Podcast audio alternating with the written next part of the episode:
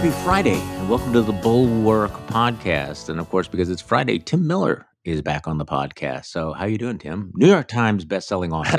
there we go. I said I felt like something was missing out of that intro. Uh, Charlie, I'm doing great. Uh, I had a book event in Aspen last night. We're, we have one in Sacramento on Monday, St. Louis on Ooh, Thursday of next week. Tough. So if you're uh, if you're in Sacramento or you know the Show Me State, come on by. I'm excited to do another. Uh, we're, we're going to have another great podcast where we get to talk about these manly men and their manly virtues, which I'm really excited about. I'm really excited about. I want to talk about the manly men and the crisis of masculinity. but you know, I was thinking maybe we should do something different, something that we generally don't do on this podcast. In fact, okay. I don't. I don't know that we've ever done this. But I don't believe we've ever done this before. We could do a quiz, but no. So I want something completely new. How about we start off with some good news? Hey. so the, the all of the projections were from the economists, the smart people, was that the economy would add about uh, 250,000 jobs, and this would be down because, of course, as we all know, we're in a recession. And then the numbers come out a little while ago, and they blow away those expectations. So, what, what do you make of this? Where you know everything sucks, everything is terrible, and the economy's added what 520,000 jobs. The unemployment rate is down again. what? Uh, yeah, it's, it's, the weirdest it's, recession ever. It, added it, back all the jobs we lost during the pandemic. By the way, just yeah, put this and, in perspective. And and and the rate is almost there as well. As like that yeah. is like eighty percent of uh, which is like the historic high mark uh, is eighty two percent, I guess, for like percentage of working age population that is working, and so uh, you know, look, that part of the economy is good. Uh, we've talked about this a bunch on the next level, a little bit on this podcast. Is just the the big thing holding him back on the economy side is just people feel annoyed, right? There is like an annoying element to a lot of things still, and obviously inflation is still up, but but yeah. but things are, are aren't fully back to normal. They just don't feel fully back yeah. to normal, even though the numbers show they do. But I, I think this is all part of that, right? Uh, you know, a, a, big part of this is a lot of places have still been understaffed. You know, a lot of people still needed to get redirected either to different jobs or trying to, you know, had been working from home and liked that, and, and we're, we're trying to figure out, you know, how things were going to shake out in a we're not i guess post pandemic totally but you know in a post acute part of the pandemic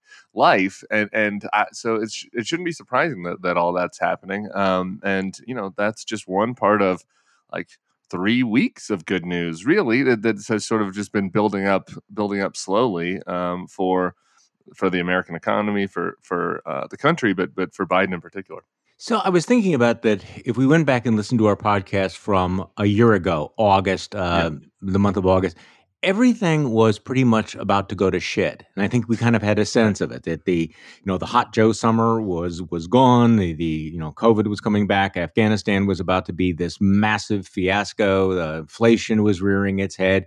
Joe biden was beginning that long slide in the polls and this has been the narrative for the last year and I, I, thought "You're Not My Party" was kind of interesting. I mean, the conventional wisdom um, has been and is probably still locked into the boy. Everything is is terrible for Joe Biden. Everything is going wrong. One bad story after another, and yet, sort of, you know, kind of a stealthy way, yeah. like stuff's been happening, and you kind of run through a list of legislative wins. You know, for the sake of argument, assuming they actually matter to people in normal America you know, things have gotten better. And of course, yesterday, uh, Kyrsten Sinema appears to have gotten on board the not Build Back Better bill, formerly known as now the Inflation Reduction Act. So that appears to be on track to be a big legislative win, right? Yeah, so, you said stealthy. I said sneaky in the in the video, yeah. but yeah, it's been stealthy and sneaky and and slow. It, eh, you know, because it hasn't been you know the big shock and awe type type stuff. But you know, gas prices have been slowly been going down. Just one other thing quickly in the economy sure. before you get to Biden, I, I, I do think that there is this a kind of human expectation, right? Since I just I, I called it the acute part of the pandemic, right? Since the acute part of the pandemic was over, since since most people were vaccinated, right? Since they were like, I'm not scared of this really in, in my life, then for me the pandemic is kind of over. But like it wasn't over for the economy. Like this stuff takes time. You know, when you have a, a, change in the amount of people who are working downtown and working in offices and doing these kinds of jobs and, and the types of money that we're spending in different things. In foreign countries, they're still doing lockdowns, like in China, right? You know, COVID isn't over for anyone, but it really wasn't over for the economy. And, and I think that there was just this disconnect, right? And, and this expectation that things should just snap back. And when they didn't, this was accruing negatively to Biden. And so I, I think some of that is, is, is, slowly but surely starting to get fixed. So that's good. Uh, the other thing, is, uh, you know, is what is just what is happening in Washington. And and I just you know, we're so used to being like Congress doesn't do anything. These guys are all assholes. Nothing ever gets done. That like you get into that habit of of saying that and of, of right. criticizing that and of and of also focusing on what are the political implications and and is this going to happen in the midterms and if you look at what's happened the last month for Biden you know it's it's sort of like well let's put just put aside the political implications for a second because none of us have a crystal ball none of us know exactly what's going to happen in November but since the Roe overturn which may or may not have been good politically we can talk about Kansas and that in a little bit uh, mm-hmm. uh, you know the actual substance of things has been good he kills al-Zawahiri. Yeah, by the way, that was this week. This we just week? remind people that hello, you know, I'm old enough to remember when you killed the head of Al Qaeda. That would have been a big story we would have remembered for more than 48 hours. But but again, that that's a win. Cuts a deal on the bipartisan chips bill on on uh, you know, and I know that uh, Shea wrote an article for the Bulwark saying that we we may not have needed that, but I disagree with that. I think I it's, it's obviously a net good. Before we get into this, because let me, let me just run down some of these legislative victories. Great. Sahil Kapur tweeted this out, so I'm using his tweet that if this deal passes, which looks like it will, the Inflation Reduction Act, if this deal passes, Biden will have inked wins on, and he runs down drug pricing, climate, more money for Obamacare, higher taxes on corporations, $1.9 trillion COVID rescue plan from last year, $1.2 trillion infrastructure law, new gun law, the CHIPS China bill that you mentioned, KBJ on the Supreme Court, 73 plus lower court judges confirmed, re upping the Violence Against Women Act, and postal reform not a bad list, especially when the conventional wisdom has always been so Joe Biden, failed president, Jimmy Carter, redo.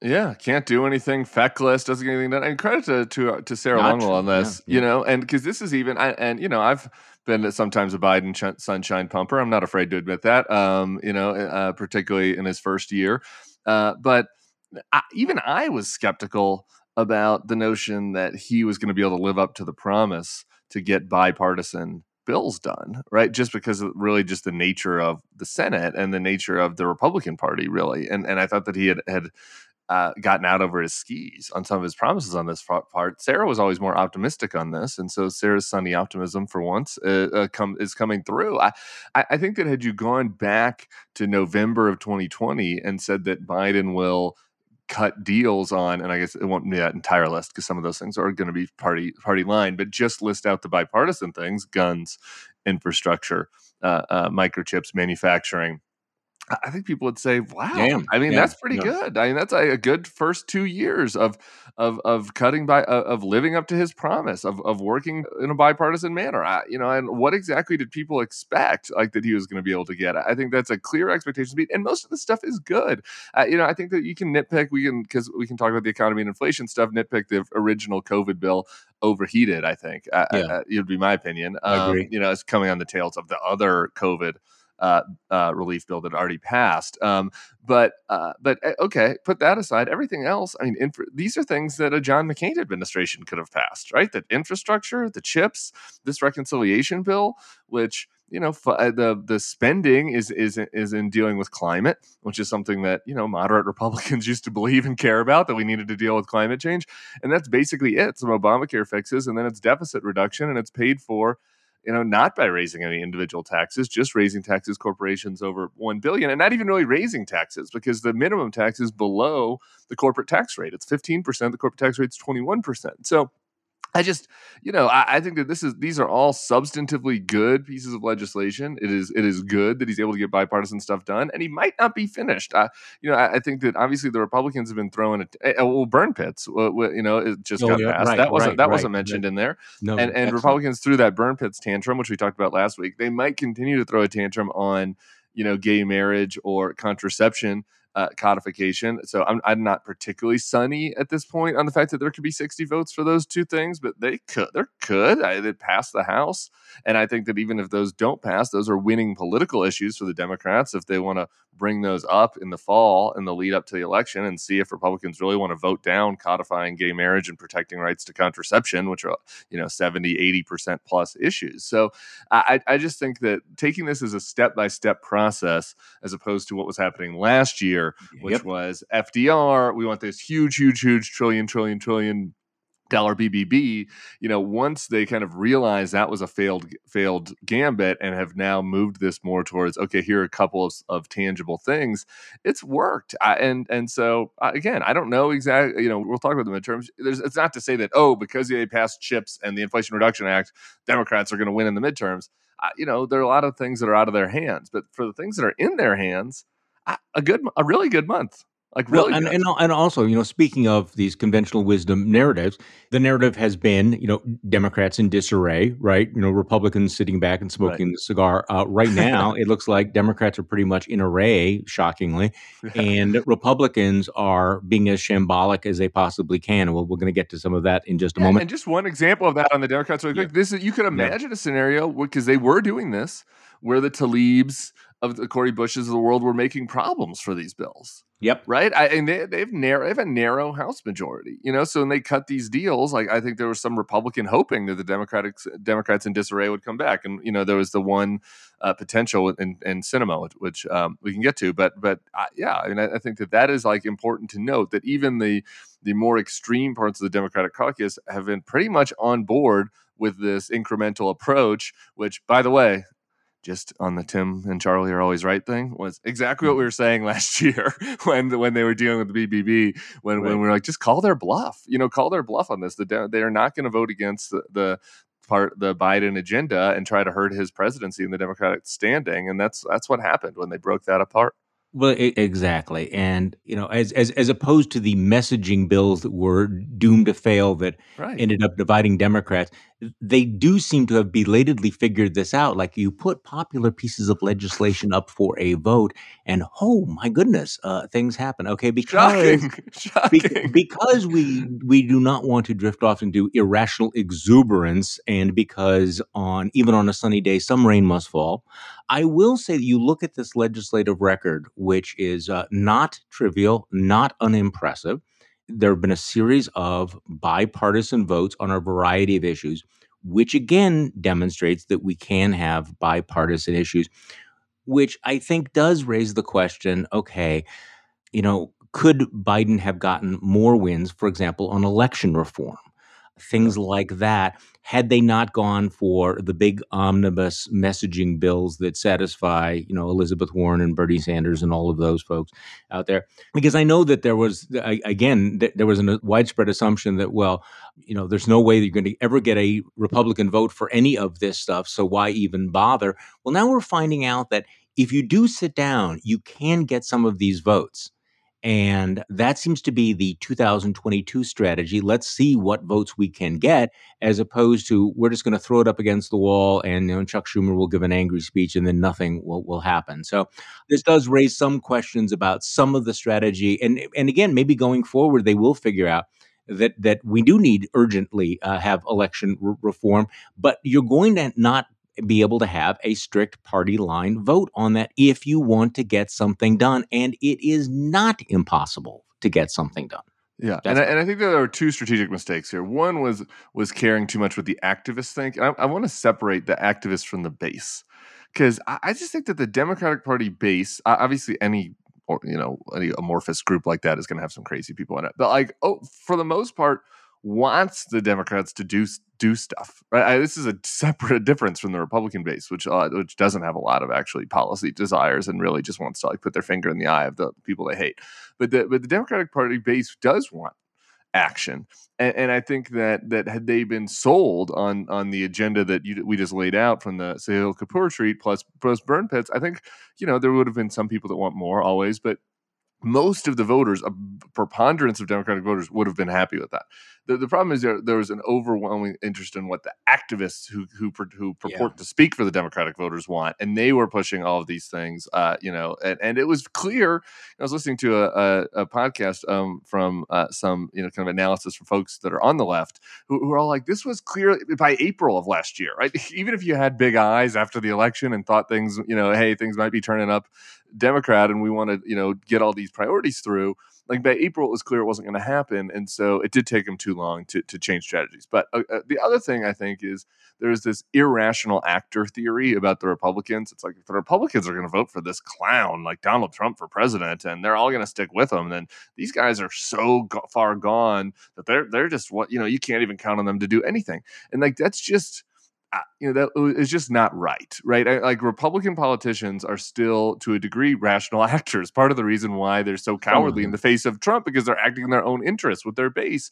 And rational actors are not time and again going to keep voting against things that have 80% popularity and that are have half 50% popularity within the party like most of the things in the inflation reduction act do like the uh, gay marriage does obviously infrastructure like they're they're just that's just not human nature, right? And so I just think that there was this miss in assuming that because the Republicans are crazy, which they are, that they also you know will will like cut off their nose to spite their face on on all of these issues, which is just not not how the real world works. So I, I want to get to what happened in Kansas, what happened in Arizona and Michigan, what's going on in my home state of Wisconsin. By the way, Donald Trump is coming here today. I mean, he will be here. Uh, we'll Are you going to be there? Um, I have this thing. I have this thing. I just, I'm, I'm not, I'm not, I'm not going to be able to make it. But before we do that, though, let's, you know, we, you've written and talked a lot about uh, Joe Manchin and the role that Joe Manchin has played. So now, now it's it's Kyrsten Sinema's show. Uh, she apparently did cut a deal. So, it, give me your thoughts about this. I mean, you had a very interesting tweet the other day. You know, here she is, the swing vote. She has this the ultimate power now in American politics and she decides to use it to protect the checking my notes here the the carried interest loophole which is cared about by about 20 hedge fund. I mean what what is that about I, I, mean, eh, the obvious answer, the Occam's razor answer that everyone says when I send these tweets, because I just had, I've sent like seven tweets about Kyrsten Sinema because I just can't get over this. I really can't get over how I just was, I just was talking about how people are rational actors. Kyrsten Sinema might be an exception to this. it's hard to get inside her brain. She might just be an irrational actor. Uh, you know, people say, "Oh, it's the money. She wants to quit the Senate and get a job lobbying for BlackRock or whatever." And I don't, you know, who knows? Maybe that is what's going on in her head. But like, I, I think that Kyrsten Sinema would be in a good position to, to get a lobbying job for BlackRock, no matter how she voted on the on the Inflation Reduction Act. So I, I just I don't know if it's that one to one but maybe that is what's happening. I, maybe she just likes hanging out with rich bankers, and uh, and so that has gotten in her head, and she enjoys the you know the lifestyle of the rich and famous. I, I don't. I, I, maybe that is it, or or who knows? I, I just who or she just wants to be a contrarian. I think it's possible that she just like wants to be a contrarian and just finding something to be contrarian about, and somebody got in her ear on this. Uh, yeah, I just don't know what the what the explanation is because it, it, this is not an issue that's going to be top of mind for Arizona voters, and and. No protecting fabulously wealthy hedge fund managers who have a tax break enjoyed by no one else just doesn't seem to be the hill to die on. On the other hand, maybe she does think this has some some impact on bringing venture capital to Arizona, or thinks this is going to, or someone that was really? close to her has convinced her of that. I just, I just yeah. seem to. I mean, weird. you can imagine an ad. She she's going to get a Democratic primary now when she's next oh, up, yeah. and that's oh, that's yeah. already done. Okay, so you can imagine the ad that, that they're going to cut about this. I mean, I mean Kyrsten, Kyrsten you know, could have cut a deal that helped working Arizonans. I, you know, as tongue in cheek was like, how about a free air conditioner for everybody under 50,000 in Arizona? I don't know. You can imagine things that she could do that would help working Arizonans, Democrats, uh, you know, people who need assistance to, to carve something into this bill. And she does this. And you can imagine that it's just like, Kyrsten Sinema like like wanted to cut a deal for for the for these ultra wealthy hedge fund guys in order to make sure that they can pay a lower tax rate than than okay. even just regular Arizonans. I, I, I, like, if, like if you make four hundred thousand dollars in Arizona, you're not middle class. Nothing wrong with you. You're now you're paying seventeen percent higher than these than these hedge fund guys. Why? Like who? Like it makes no it makes no sense on a policy front, a political front. It's just it's asinine. Well, speaking of asinine, and and and I don't disagree with your point that, that you know there are a lot of of rational actors. And then there are these irrational moments. And speaking of which, uh, you know, my home state senator Ron Johnson, who had a really, really good week this last week. I mean, he he basically, you know, had wrapped up reelection when the Democrats decided to go with Mandela Barnes. I know you may have a different point of view on it, but I mean, you know, the yeah, well, it's because you're from out of town. Just wanted um, to put it on the record. Oh, okay, but, but he's the favorite. He's the favorite. So, oh, but so Johnson ha- has this thing locked down pretty much, and then he goes out and gives an interview suggesting that we ought to make Social Security and Medicare discretionary spending. Okay, now I'm not a political consultant ad writer like you are, Tim, but I'm were. thinking were, but I'm thinking that that ad pretty much writes itself. You know, Ron Johnson, you know, you you may be counting on Social Security and Medicare to be there after you've paid into it. You are counting on it being there when you need it. Ron Johnson wants it left up to politicians in Washington who would have to vote on it every year. Wow. I mean, I could see that. I was actually talking about this with a group of people last night, by the way, which included big Tim Miller fans. And it was like, hey, everybody. this is one of those things that would cut across. And if you're above a certain age, you go, okay, um, you've now got my attention. Seriously? Now, this will never happen. I mean, there's no way that they will ever do this. But to, even suggest this strikes me as almost a textbook case of being politically suicidal. Yeah, stupider than Trump is not really a bumper sticker that you want for yourself. But I mean, even Trump, this was Trump's I innovation, know. right? Mm-hmm. I, Trump got this, right? That like people didn't want to have their social security cut. As somebody who understands money, he likes money. People don't want to lose their money that's been promised to them. That's if anything Donald Trump understands, it's that. And so he moved the Republicans away from this position that many had had. Some, some I think, in good faith, were trying to come up with real ways to, you know, make uh, uh, these last longer, right? The Social Security Trust Fund, et yeah. cetera, and and and it was politically harmful, but but at least policy in good faith, gen- a genuine attempt. Uh, but then there were always other Republicans who kind of wanted to just just you know be arsonists with it with any sort of government program.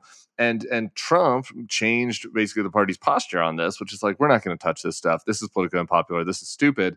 And, and and now and Ron Johnson now goes back to the arsonist position right? It's like politically stupid policy stupid.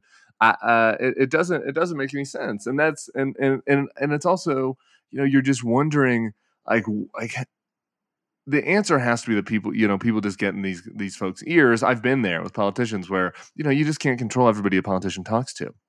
You're talking well, to somebody, right. and then they go to an interview after that, and it's on the top of mind. and just like you know, in the ear hole, out the mouth hole, and like this happens sometimes. It can't be the case with Sinema, so this is a strategic approach. And anyway, this is why no, but, I know but, we did a whole podcast yeah. loving Joe Manchin, but just one more slow clap for Joe Manchin. That to say what you want, you know, the difference between what Manchin had always been doing, which was politically smart and policy smart and policy clear, like why he wanted it, what were the incentives for the things he was asking for.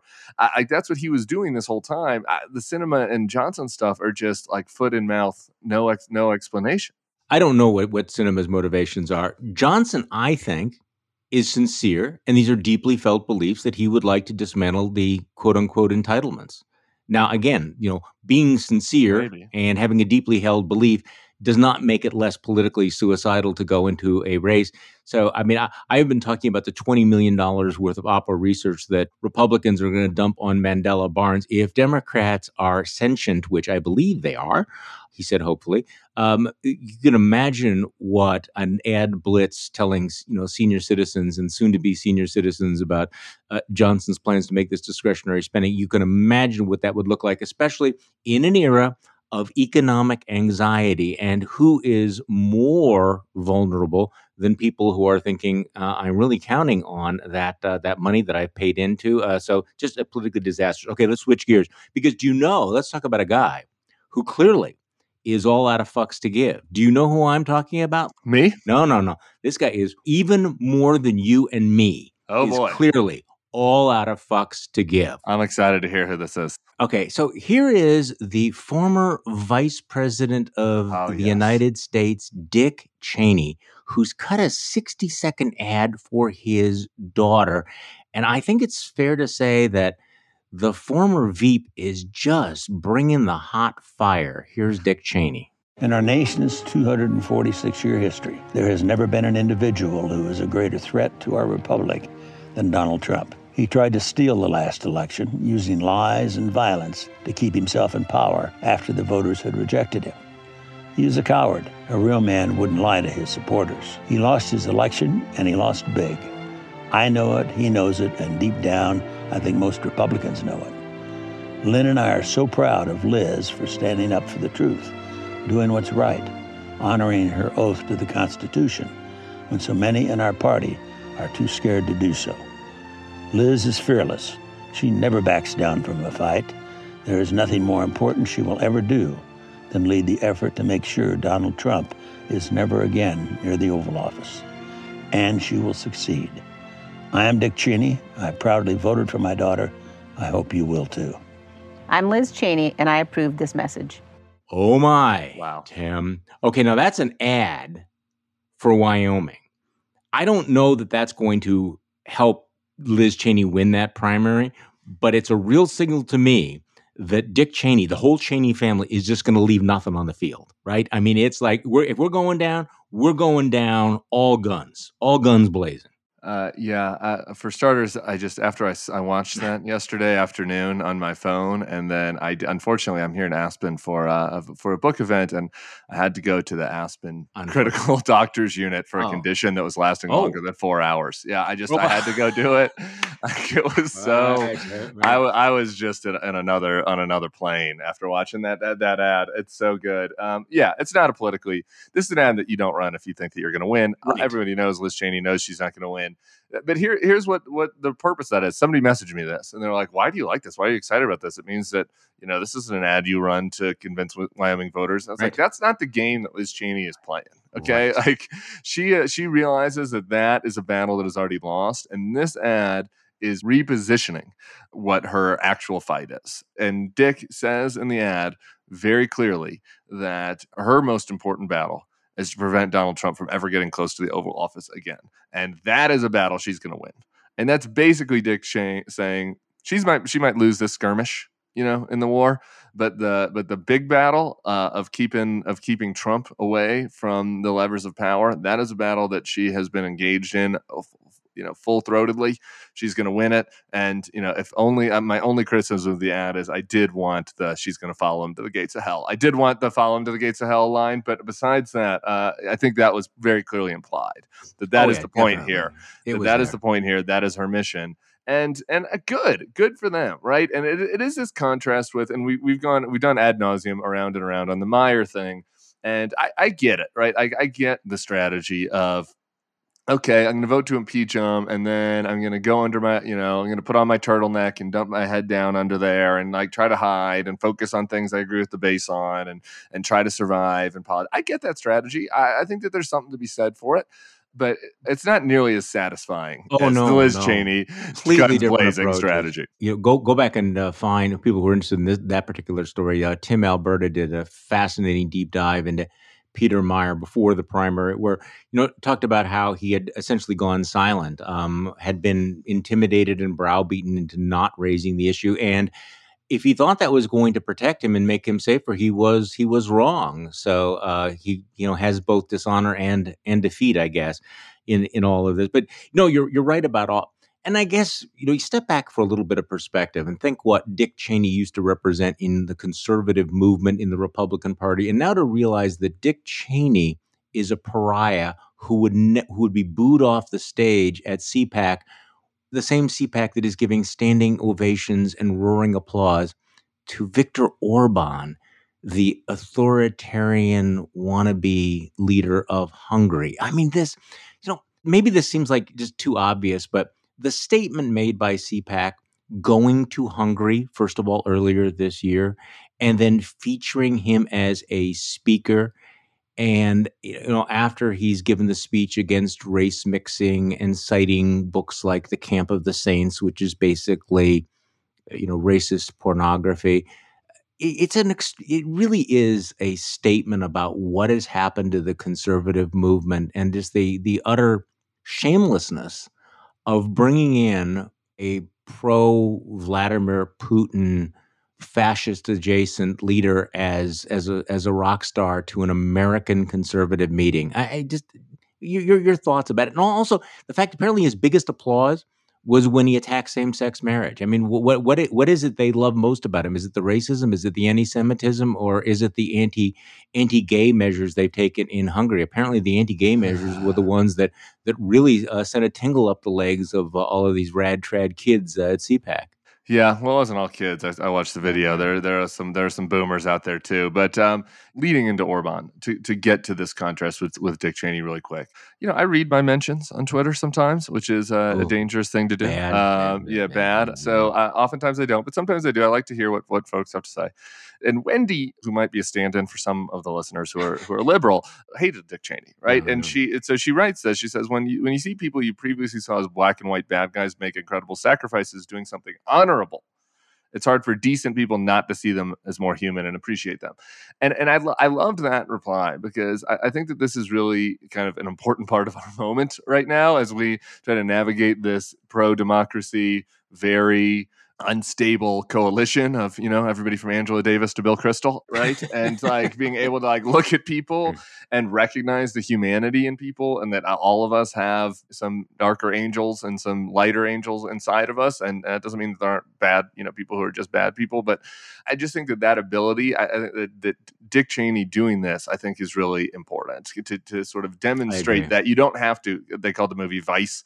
You don't have to be Vice signal all the time, right? And and and, and I hope I'm hoping that Dick can kind of bring, you know, at least a small percentage of people that were attracted to the Darth Vader side of Dick into the light here, because the Darth Vader side of Dick is what Orban is playing into, right? If you just watch, I, I went back and, and watched the speech, and it's just it's a troll. Like the speech is a troll, honestly, and, and, it's it's part a defense of you know this sort of notion of Western civilization of white people and non race mixing and one man and one woman and three children and a nuclear family and anything against that is wrong and the globalists are bad and they want to keep that from you. It's part of that. So there, there is it isn't completely bereft of some kind of vision, however gross it might be. Uh, but but it's like mostly just meanness, right? Is what is what is what appeals to them, right? And Orban's line of like about how he botches this Davy Crockett line about how you know the globalists go around the world and I come to Texas, right? Is is just this sense of trying to get these people who are in the audience and who are listening on the internet to hate journalists and gays and immigrants. He goes after Syrian refugees and just, you know, this the finding the joy of hating all of these people who are not outside of whatever they see as their cultural tribe and like that is the that is the appeal of Orban and so he could do it in a lot in any different ways and I think that like right now the reason that it's gays is because this sort of grooming and the you know gender stuff in school is the hot thing that that folks are mad about on the left but it could you know had he done it had he done it 8 years ago it would have been creeping sharia law right? That's the point I was making right? It just it, it, it, he's just channeling whatever their cultural anger or or cultural concerns are at the resentments are at the moment. You know, I there's a risk here that I'll go down the rabbit hole, but I, okay. I was I was listening to the same speech, and you know, part of I think the value that we bring to this discussion is that we came from a political tradition where we understand some of the code words, we understand maybe some of the background of things people are talking about, but now they're so distorted. So, for example there was a long debate on the intellectual right about the need to preserve the Western intellectual culture, Western great books. You know, yep. by which I think the argument was okay, a, yes, we can diversify the curriculum, but let's not throw out uh, some of the great literature of the world simply because it was written by dead white guys. And this was a debate that was about we ought to read Goethe. You know, we ought to uh, read Cervantes. We mm-hmm. ought to uh, teach Shakespeare. It would be great. I think there was if, a lot of Cervantes readers in the crowd there at CPAC. Well, this is my point. It's, it, it's gone from let's preserve the best of these intellectual traditions, which include liberal democracy. You know, the the growth of of of liberal ideas. You know, read you know Hobbes and read Locke and read the the debate. You know, Machiavelli, uh, Dante, um, Karl Marx. Uh, uh, you know, Hobbes. All of this you know was part of this intellectual tradition so the language of let's preserve the west and fight for the west though then morphs into in this new world into the west is about race it's about white yeah. people it's about keeping out brown muslims and so the language in some ways sounds the same but it is fundamentally different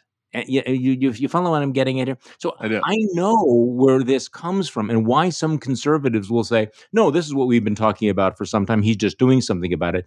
Versus the people go, no, what he is doing is the antithesis of this Western liberal humanistic tradition that we thought we were talking about. Yeah, and the liberal's the key word, right? I'm sure that there was small liberal, right? I'm sure that there were always people who held those views who uh, you know had gen- had genuinely you know held, believed in the great books theorem and also right. uh, there were some that were you know uh, closet white nationalists or maybe not so closet white nationalists right? But the fact that the liberal part of this right you know the humanistic liberal tradition part of this has just been completely stripped away. They don't even pretend in most of these groups. I guess there, was, there is a good article over by our friends at the dispatch that there is like a tiny little group of young rad trads who, who talk about how masculine they are while they're eating their lavender cookies in Georgetown, uh, who probably are reading some of the great books too, but but maybe are reading some of the great racist books alongside them. But uh, you know, there's a small intellectual, but it's tiny. Like, that's why you can't. Find, that's why there is no. You know, we have done the Claremont takeouts, but like there isn't like no real like intellectual base of Trumpism, right? Because like because people see this for how crass it is, and and you know you cannot uh, put in the same bucket, you know, the Cervantes crowd and you know the people that love Chanel, Chanel Rion on OAN, right? Like, right. No, see, that's there's, just, there's no common language there, right? Like that. So, so obviously the Cerv- the the people who care about you know the great books element of Western culture have been have been isolated. So uh, anyway, that's The, the manliness side of this is just one of the things that's worth mentioning. Another line. Um, uh, from Orban uh, in the speech, uh, and I, I, don't have in front of me, but going from memory is like, I, I, want more Chuck Norrises and fewer drag queens. And I just, we did this with Josh Hawley last week. Uh, you know, we, this is part of that dispatch article I referenced, which is really excellent. This is yeah. Orban, yeah, yeah. But it's just like, has Viktor Orban ever taken a punch? I mean, like he is just a doughboy waddling out on stage, getting fed lines, trying to rile up the rubes. I, I just, like, I can't I can't with the with the faux masculinity initiative being pushed by the global nationalist. Like every time, like it, it's become a cliche like every picture i googled the picture of all the people in the dispatch article. I mean yeah. like none of these none of these people would last a day in davy crockett's time. Uh, you know it, like it is all just performative nonsense and i have to correct myself which is why i wanted to bring this up. I had to issue a correction from last friday's podcast. I gave josh hawley a little bit too much credit about his manliness initiative actually. Uh, manly man josh hawley and his tight t-shirts and his, his fine wines when i said that he was he, he had moved his family into a little house on the prairie situation in Missouri.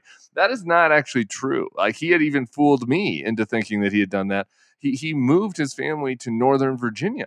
He doesn't even live in Missouri anymore. It's his sister who has a house in Springfield, Missouri, and that is where he is registered to vote so he can still be a senator at his sister's home. So like they don't even do the fake effete prairie lifestyle, right? Like they move to fucking DC and go to Georgetown cocktail parties and talk about how people need to be more manly. You know, sitting around eating lavender cookies and you know talking about it we just need more muscle bound manly guys so so the next thing tim you're going to tell me that you're not going to be irradiating your testicles to make yourself more manly is that really what you're telling me I'm interested in I'm interested in testicle radiation, but not for not for manliness. Okay, just curious. Okay, so anyway, the story we're talking about is it, it is in the Dispatch. The new right finds a home at the intersection of populism and elitism. It's it's a long but really juicy read. it's delicious. Okay, uh, we haven't even talked about Alex Jones. Um, he had a terrible, terrible week in court. Although I have to say that I'm a little bit slightly deflated by the fact that the jury only awarded $4 million in compensatory damages to the parents of some of the children who were murdered at Sandy Hook. I think it should have been $4 billion, but the punitive damage phase is still coming. In any case, though, what a horrific week for Alex Jones to be exposed for what we have always known he was, which is just this deplorable, lying, deceitful, evil asshole. You don't want to get too exuberant, like you said, but no. bad things happening to bad people kind of a lot lately, uh, which is it was, nice. It, it, was cathartic, I have to it's say. It's nice, and man, that video I, my only thing that could have made the video better, where the where the prosecution lawyer reveals that the defense lawyer had sent all of Alex Jones' text messages uh, from his phone by accident to the uh, to the prosecution, was if I could have seen the defense lawyer's face, you know, because yeah. that guy, boy, you are talk so about just. A, I mean, what do you even do with yourself? I mean, you've you've you've committed yourself to defending Alex Jones in the Sandy Hook trial and now you've been revealed to being just like astonishingly, unbelievably incompetent at even that task. Man, that was also delicious. A lot of deliciousness happening out there. So we'll see. Hopefully, more damages to come well, in the punitive stage for Alex Jones, and hopefully more reveals from those text messages. There was a, a well, little going to be a tidbit, yeah, yeah, about the Roger Stone texts. Like the lawyer who accessed the text kind of alluded to the cozy Roger Stone, uh, Alex Jones relationship. So you know, hopefully a two well, birds with one stone, no pun intended, uh, uh, situation here. Well, I, have actually written a column about this that uh, may or may not get published, uh, but I thought one of JVL the, is JVL is, is censoring you. No, no, no. It's it's actually for somebody else. Believe it, believe, believe it or not. What strikes me was what you saw the contrast between Alex Jones, what he can do in his alternative reality media world, and then the very different standards in a court of law. So, for example, this guy has been lying for decades. I mean, he lies about just about every single disaster, you know, from 9 11 being an inside job to, uh, I mean, every time there's a shooting, it's a false flag. I mean, this guy is a serial liar and, and he pays no price for it. There are no real negative consequences for him. In fact, he becomes more of a rock star. Other conservative media uh, tout him. Uh, he was embraced by Donald Trump. Do you know that Donald Trump actually called Alex Jones the Monday after he was elected president of the United States and thanked him for his role and said he would come back on his show and gave InfoWars press credentials at the White House? Roger Stone. I blocked that out of my memory, actually. Roger Stone once described Alex Jones as the most influential uh, voice on the alternative conservative media uh, who's going to play this huge role in advancing Trumpism. So, so lying has really been a fantastically successful business model. I mean, it has been lucrative. He made $800,000 a day. He had celebrity, he had clout, he was a guy. And then this little man is in a courtroom, and the judge has to explain to him, you know, um, you're under oath. And you need to only say things that are true and and simply because you you say you thought something was true is not a protection for you. The, um, the Costanza defense doesn't work? Yeah. In a court of law we try to determine what is actually true not what you can get away with and you need to understand it and so the judge's lecturing of him is an extraordinary moment not quite as extraordinary as when he's confronted with his perjury about his text messages and his lies. But it was one of those moments where, boy, you know, thank where have you been, Karma? I mean, we know you are this this massive bitch, but you haven't been around for us, you know. When it comes, but you know, she showed up for Alex Jones's trial. That just, I mean, it was a, a big moment.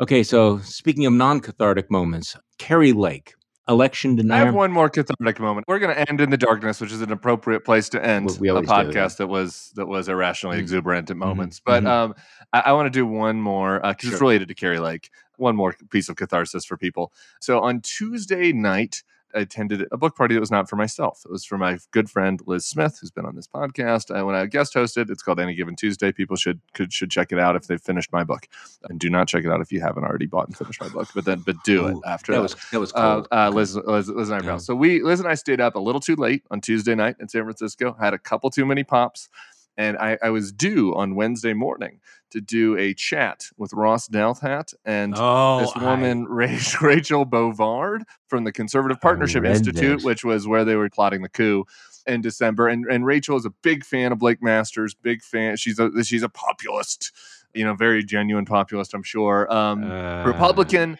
And so we had to have a discussion about the Arizona primaries. And um, in this discussion, I was I, it was 7 a.m. Pacific. I was hungover. I was dehydrated, and I chose violence uh, in the conversation with Rachel Bovard. I chose violence, and it was uh, uh, everyone can decide for themselves uh, who came out the victor in the exchange. But I, I guess I just I should just say that the New York Times editors had to tone me down. Like there were no, a few I, moments I, I that were just too devastating for for the Times to even publish, and so they had to they had to tone me down. Okay, Dish. What what were those two moments? Uh, well, Come on. Well, Come all on. of the cussing uh, they had to cut out. So there were there were several levels. Unlike uh, this, this like, like this is preposterous. At one point, it was initially like this is fucking preposterous. There's no fucking way you could believe this. Was the first draft of that, which they cut down to just this is preposterous. After Rachel was talking about how uh, in order to gain trust in our institutions, we have to be able to challenge elections, right? Like the thing that's causing us to lose trust in institutions is that the elites are blocking people from from having real analysis of what happened in our elections and letting the truth get out. And I was like, "Are you fucking kidding me? There, been, there were 90 I'm, audits of Arizona. I'm just screaming and typing on the computer and uh, rage." Okay, so I am really glad to hear this because I think if, if any reader will pick up the chemistry between you and Rachel Bovard. Uh, and I, w- I was thinking, how do you not scream at this woman and and, and ask questions like, we why is talking, it was in a Google Doc, so we're oh, both typing in a Google. Oh, so Ross, okay, yeah, I so see. a lot of right. Google Docs. So Ross okay. is typing, and then okay. she would start typing, and I and I, I was supposed to wait for her to finish, but I would get so mad halfway through her answers that I would okay. start I would start writing like, "Give me a fucking break," and then the editor would come in and take out the f word, and you know, etc. Okay, well, that's what I was expecting. I didn't I didn't realize that you were under those circumstances because I'm I'm reading this and what I'm thinking is what the fuck why is the fucking New York Times giving a forum to fucking I mean who is the, this woman I mean oh give you a, a you know a, a, sense of how woolly and bizarre that Trumpist world is how it breaks your brain and you know, you're a better man than I am to be able to go through. I um, loved it. I, anybody, I, anyone who wants yeah. to invite me ever again to to debate these morons, I'm just happy to do it. Okay, I, just, so, I, enjoy it. But so anyway, to transition there to Kari like wait, one of the wait, things before we make fun of her too much, Rachel Bovard is probably going to be the next future governor of Arizona. Of given the chance, she's going to be the Secretary of State sure. of, of, a major state. Boy, the DeSantis administration. We started off so sunny and nice, and look look where we are. I mean, look what we have done to this podcast. Okay, so Rachel Kari uses Lake. the word uh, bombastic. She goes uh, Lake is, as a candidate, I'm reading it now, bombastic on the election issue. I interjected. Bombastic is quite the euphemism for completely insane. She is bombastic, but she is much worse than bombastic. I just, I wanted to make sure on this podcast we pulled out Kari Lake because it's sometimes hard, you know, when we're always in the red on the crazy meter to sometimes like dif- differentiate the blood right. red from right. you know the light red uh mm-hmm. you know mm-hmm. and uh and and and Kari Lake like is blood red and she is the top of the crazy meter and and it's extremely concerning uh you know I, I do think and maybe we can get into this more next week that like the environment's getting slightly better for the democrats for the midterms but we still you know it's still a first midterm and and people get washed in uh crazier people have gotten not not not crazier and uh, being as crazy as Kari Lake, but more unlikely people have been washed in in wave years than than a Arizona Republican, right? Uh, and it's very possible that her, especially with her background in TV, that she could appeal to some voters who aren't following this stuff as closely, who know her from TV. There's a little bit of a Trumpian element to this, like Trumpian's apprentice appeal. So uh, uh, you know, she could get washed in as the governor, and, yes. and, the Secretary of State and her are both as crazy as anyone in the country when pushing the anti-democratic, delusional 2020 lies. I mean, Donald Trump himself according to according to him uh, during a speech said that that he was even shocked by how much Kari Lake in private brings up the 2020 election to him. So like the most deranged obsessed person with 2020 is looking at Kari Lake going, "Man, you're even taking this a little too far." Okay? Donald Trump. So that's where Kari Lake is. She she has she's called for jailing of the people who are quote unquote responsible for the 2020 election. Um, she she has called for jailing Fauci. Uh, she's called for droning the border. Uh, uh, you know, no exceptions to, to abortion, and, and, she is as like delusional and as extreme as any candidate at, at, at Mastriano level, maybe more. And and who knows, in a wave year where she gets the Secretary of State Mark Finchem, who's deliberately running on a platform to uh, decertify 2020 and to not certify 2024 if it doesn't go his way, you know, if they get in there even if we do pass some electoral count act reform, who's to say that the Arizona legislature might not uh, you know, we might not have a constitutional crisis where the Arizona, where she signs a bill, where the Arizona legislature determines that they get to have final say on the state's electoral votes, et cetera. I, you can think about th- there are a lot of really bad worst case scenarios and none situation. of them are inconceivable. No, none of them. no, very possible. And so, you know, no matter as crazy and stupid as as much as we don't like Dr. Oz and DeSantis, you know what I mean. You can go down the list. Lake is is at the is at the far edge of anti-democratic extremism and danger. And if you have friends in Arizona or know people in Arizona, like th- this is this is the the tip of the spear of the fight. So, so th- this is this is a question that we've we've raised before, but but now I think it becomes more feels more more more salient. This is going to be a big Republican year or war. We've expected it to be a big Republican year, but the crazification of the party, the radicalization of the party, uh, the bizarre kinds of nominees they're putting up. Uh, Herschel Walker in Georgia, swing state. Doug Mastriano in Pennsylvania, swing state.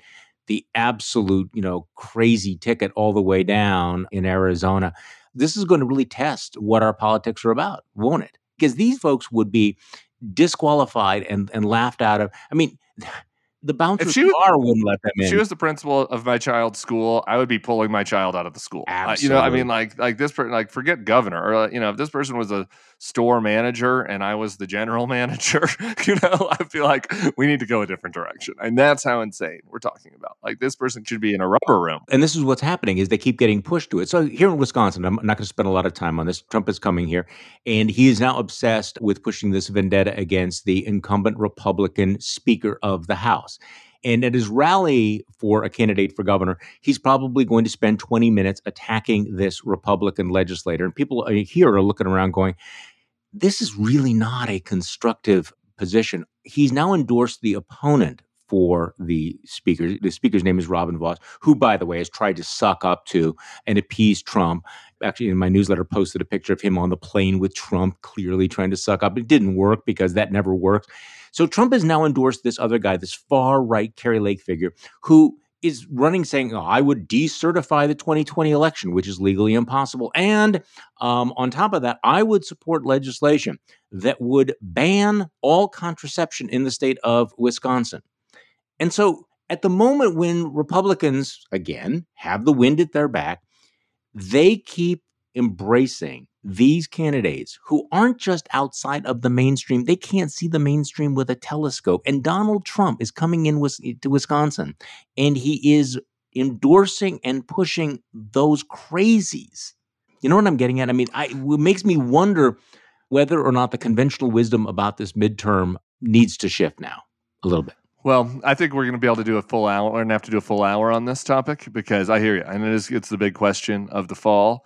And so um, I don't. I'm in St. I did I mention I'm in St. Louis next Thursday for a book thing. You so uh, TBD. I have to look at my calendar. I'm not sure if I actually will be able to do Tim and Charlie yeah. Friday next week, but I will be back. And if, if not that, two weeks from now, we can just do a full hour on the crazy. I guess unless Joe Biden has another great two weeks, and we have to we have to talk about that at the top. Okay, so Kansas. Talk to me about Kansas yep. and what message you take out of that.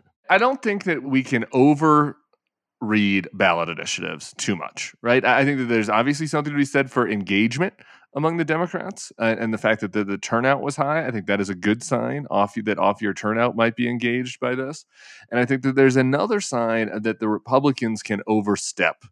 You know th- that that uh, you know some of the concerns about complete bans. I, you know, my sense is if you're in Kansas, you're looking next door at Missouri and seeing what they're doing with with like essentially total bans on abortion, like like minimal on exceptions or or op- or opportunity, you, you you start to be like, wow, okay, now that's too far. Like that's too extreme for Kansas. Kansas has a long history of, of this kind of, of being a red state, but but overthrowing the more extreme parts of the party. So I think that those are the two things. I think to overread this and say, "Oh man, now it's going to be a Democratic wave year," or yeah. Democrats are going to do great, you know, or Beto might win in Texas because of this was was a question I got last uh, night. I, you know, I, I just I, I, wouldn't overstate all this. Uh, you know, there is a long history also of like that. You know, look at the year DeSantis won in Florida, for example minimum wage increase got 60% of the vote, right? So, you know, voters are more complicated than you think. You know, there are people that might be Republicans. Uh, obviously, there were in Kansas who are Republicans who thought, okay, I'm a Republican. I'm generally pro life, but I, but boy, like some well, of this see, stuff is going too far. So on a ballot initiative, I'll vote this way, but I'm not going to vote for a Democrat for set for House or whatever. I, so you know, people are more complicated than than I think they get caricatured, and so I, I, think it's a good sign for Democrats. But I would be a little more tempered than some of the talk I've heard. Okay, I, I agree with all that, but. Having said all that, I, I think that the the lessons of the election are awfully interesting. I mean, clearly, one of the big questions was would abortion be enough to motivate Democrats to come out in big numbers? The answer is yes. Would Republicans line up behind the more extreme pro life position? The answer is no. So you have Democrats who are engaged, you have Republicans who are divided. And as I wrote in my newsletter yesterday, and Lordy, uh, there are swing voters. I guess I was really struck by the messaging by the pro choice folks. Uh, they didn't just simply scratch their ideological id. They didn't go through the talking points that you and I hear on cable news all the time. They didn't talk about Christo fascists or the oppression yeah. of women. They actually spoke to Kansans where they were. That's a uh, great uh, they, point. They, they spoke to conservatives, uh, centrists, even pro lifers, and they dealt with the issue with respect. They also were able to co opt certain libertarian themes about you know this is a government mandate government pro you know government uh, regulation uh, this is a violation of your personal privacy. And I, I have a thought that is not fully developed here but i wanted to bounce it off you. I wonder whether or not the last couple of years where conservatives and people on the right kept pounding away on medical privacy and it's my body, my choice, and the government shouldn't tell me what to do, and the government shouldn't tell me to get a vax, the government shouldn't tell me to get a mask, whether that's softened up the environment for folks as they did in Kansas to come in saying, you know, remember what you've been saying about all of this? This applies times 10 to the issue of a woman's right to choose because they were able to actually turn some of that rhetoric around. You don't want the government telling you what to do with your body? Well, neither do we. Let's apply this. And so when people are looking at how did a conservative state vote, you know, 60 40 for the pro abortion, I mean, for the abortion rights position, in part, I wonder whether or not the right has kind of softened up uh, this particular issue. Do you, do you, do you follow what I'm, yeah, I'm saying I mean, here? because I, and I think they very skillfully kind of turned that rhetoric around on them. I think the first part of your point is was a better take than mine, and so you mm-hmm. win the take battle on Kansas. Mm-hmm. Uh, exactly right. The fact that the the the messaging campaign, reaching out to gettable Republicans and speaking to them about the, with these sorts of themes mm-hmm. was spot on Uh, did the Republicans soften the ground for this? Maybe. I don't know. I, I, think that there is an ad campaign though that could play on those themes that might work. You know, one example of the story I was reading, I think this was in Missouri, in the neighboring state, is is you know the the the proposal is such so extreme that a doctor who has to do a medical procedure on a one, like a health of the mother procedure on a pregnant woman, like would have to basically get approved you know, by some board, right? And so I like this notion that bureaucrats should be having death panels over pregnant women, to use another theme uh, that Republicans have used in the past, uh, I, I, think is pretty anathema to a lot of voters. I think that there's a handful of of, of voters who are motivated by spite on this and that won't be motivated by that. Um, but uh, but I think that there are get, gettable Republicans who look at that and that makes them very uncomfortable, no matter what their position is on abortion. And the fact that this is already happening and that there, there will be tangible examples of that that can be used in ads, I think absolutely is powerful. And the one other change, while uh, I, I would say addendum to my initial take on this is is I do think that the Democrats are going to look at this and see it as a more of an offensive issue and if they do it well with the advertising yeah, and the way that they did it in Kansas, and not if they don't do it well, like you know, when Beto was like, "We're going to come take your guns," don't do the abortion version of eh, that. Right, right. If they do it well, I do think it can be an offensive issue for Democrats, and and And I think that is good. I, I, think the Democrats, I think, have been a little bit late to the game in realizing that there are some culture warish fights that they can actually be on offense on politically. Um, uh, and and that, that a lot of times they've, been kind of hesitant to do. Uh, and so I think this is one example of that. Yeah, and I just hope that they download all of those ads and I actually put them in my newsletter because I think yeah, it's a great. master class in how to appeal to those swing voters. And you and I both know that there there's a group of folks out there that that just simply don't believe that anyone is persuadable. Um, they just simply yeah. believe that everything is tribal, that all you need to do is appeal to your base. And there's no point in reaching across to those folks. You know, if you're a Trump voter, we don't care. You are all evil. And you are seeing, though, some movement. I mean, I you know John Fetterman in, in Pennsylvania appears to be getting 17% of Trump voters are voting for this very progressive Democratic candidate for Senate. There are ways of getting these folks. In Kansas, you had the abortion rights position winning in counties that voted overwhelmingly for Donald Trump. So I know that there are some people who are tempted to write off those people, but that would be a huge mistake. Couldn't agree more. Uh, just a enthusiastic agreement. Okay, take us into the weekend, Charlie. Then let's end on that point. Have a great weekend, Tim, and enjoy Aspen. I'm going to. We'll see y'all on the road next week. All right. Thank you all for listening to this weekend's Bulwark podcast. I'm Charlie Sykes. We will be back on Monday. Well, Amanda Carpenter and Will Saletan will be back. I will be back on Tuesday. Have a great weekend.